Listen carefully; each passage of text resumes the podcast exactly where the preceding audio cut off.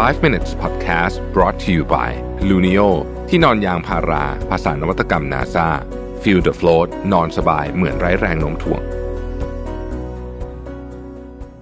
สวัสดีครับ 5 minutes นะครับคุณอยู่กับประวิทยานุสาหะครับ วันนี้เนี่ยไปได้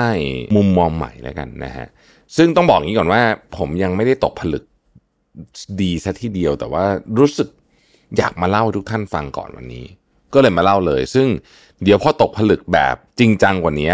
อาจจะมีรายละเอียดที่เปลี่ยนไป แต่ผมคิดว่าในเบื้องต้นข้อสังเกตนี้น่าสนใจนะครับ คือผมได้ไปคุยกับน้องคนหนึ่งมา ซึ่งก็เป็นคนที่เรียกว่าเป็นคนที่มีมุมมองกว้างแล้วก็มีเป็นคนที่ค่อนข้างจะใช้คำว่า well rounded อะคือรู้เรื่องอะไรต่างๆ เยอะนะฮะ แล้วก็เป็นคนที่ เป็นคนที่มองโลกในแง่บวกด้วยเนี่ยนะฮะเขาบอกผมว่าอย่างนี้ฮะคนเวลาเราอยู่ในที่ทำงานเนี่ย บางทีเราจะมีการตีตีตรานะฮะบางคนว่าคนนี้เป็นคน toxic ซึ่งมันก็อาจจะฟังดูไม่ได้ไม่ได้ยากอะไรหมายถึงว่าหมายถึงว่าก็ก็เป็นเรื่องปกติที่จะมีการตีตราคนแบบนี้ว่าคนนี้เป็นคน toxic แต่เขาบอกว่าจริง ๆ เนี่ยนะฮะคนที่ aggressive กับคนที่ toxic เนี่ยไม่เหมือนกัน ไม่เหมือนกันในแง่ของแนวคิดผลลัพธ์เอฟเฟกต่างๆ แต่ ดูผิวเผินถ้าใครไม่ได้ลงไปในรายละเอียดเนี่ยอาจจะดูว่าคนที่ aggressive เนี่ยเป็นคนที่ toxic คนที่ aggressive จริง ๆ แล้วค่อนข้างดีนะโดยเฉพาะในองค์กรที่ต้องการที่จะโตเยอะๆ แล้วก็อยู่ในตลาดที่มีการแข่งขันสูง คือเรียกเรียกว่าเป็นคนที่กัดไม่ปล่อยนะฮะเอาผลเน้นผลระหว่างทางมันจะต้องสู้รบปรบมือกับคนบ้างเนี่ยบางทีอาจจะไม่มีเวลาพูดจาเพราะๆด้วย ไม่มีเวลาจะแบบประนีประนอมอะไรด้วย เพราะว่ามันต้องเร็วนะฮะเพราะถ้าช้าคู่แข่งก็คาบไปกินแบบเนี้ย นะฮะคนเหล่านี้เวลาทำงานก็จะ aggressive แต่จริง ๆ แล้วดีกับองค์กรในระยะยาว แต่คนที่ทำงานด้วยอาจจะรู้สึกเครียดและกดดันบ้างนะครับซึ่งต่างจากคนที่ toxic คนที่ toxic เนี่ยคือคนที่วางยานะครับตลบหลังแทงข้างหลังอะไรพวกนี้นะฮะแล้วก็คนท็อกซิกก็จะ aggressive เหมือนกัน แต่เป็น aggressive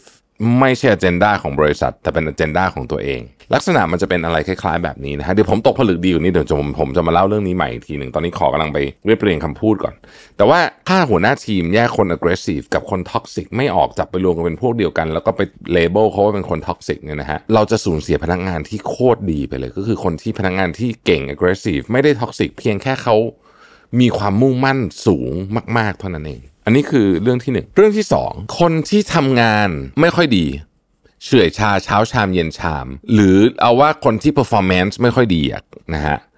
มักจะรู้สึก หรือบางคนถึงขั้นจับกลุ่มนินทากันไอ้พวก performance ไม่ค่อยดีทั้งหลายเนี่ยนะฮะจับกลุ่มนินทาคนที่เขา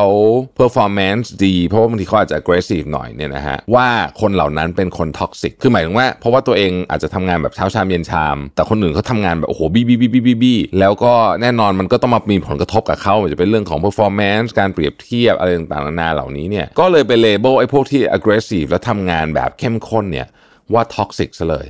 เพราะว่าพอ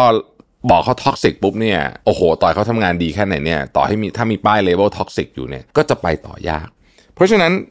บทสรุปสั้นๆ ของวันนี้ของ 5 minutes วันนี้ก็คือว่า 1. เราต้องแยกระหว่างคน aggressive กับคน toxic ให้ออก เพราะมันไม่เหมือนกันในเชิง implication ในเชิงผลลัพธ์ไม่เหมือนกัน แต่มันจะมีอะไรบางอย่างเวลาดูผิวๆ ถ้าไม่ได้ลงไปสำรวจลึกถึงเจตนารมณ์หรือความตั้งใจหรือว่าผลงานของเขาจริงๆเนี่ยมันอาจจะดูคล้ายกันได้ในบางรอบบางที ซึ่งถ้าเกิดว่าเราไปเลเบลคนที่ aggressive ในการทำงานหรือว่าเขาเป็นคนที่ toxic เนี่ย aggressive แบบแบบมุ่งมั่นเพื่อองค์กรอย่างเงี้ยนะมุ่งมั่นเพื่อทีมอย่างเงี้ยแล้วเราไป label เขาว่าเขา toxic เนี่ยโอ้โหอย่างนี้เราก็จะสูญเสียที่คนที่อาจจะเรียกว่าเป็นคนที่ดีที่สุดในองค์กรไป ด้วยเหตุผลที่ว่าไอ้คนนี้มัน toxic เอาไว้ไม่ได้ จริงๆเขาไม่ได้ toxic เขาแค่ aggressive ในขณะเดียวกัน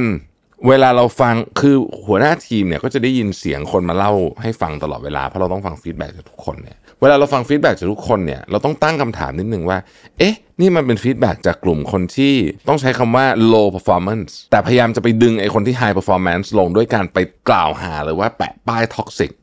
ให้กับคนเหล่านั้นหรือเปล่า ไม่ง่าย ไม่ง่าย แต่ผมว่าถ้าหัวหน้าทีมคนไหนแยกผิดสวย เพราะจะเสียคนที่ดีๆ ไป แล้วก็จะได้คนที่เป็นพวกทำงานเช้าชามเย็นชาม จับกลุ่มนินทาคนอื่น อยู่ในองค์กรเยอะๆ แทนที่จะเป็นคนที่ high performance aggressive สู้ไม่ถอยกัดไม่ปล่อยเพื่อองค์กรนะครับ ขอบคุณที่ติดตาม 5 minutes นะครับ สวัสดีครับ 5 minutes podcast presented by Luno ที่นอนยางพารา ภาษานวัตกรรม NASA feel the float นอนสบายเหมือนไร้แรงโน้มถ่วง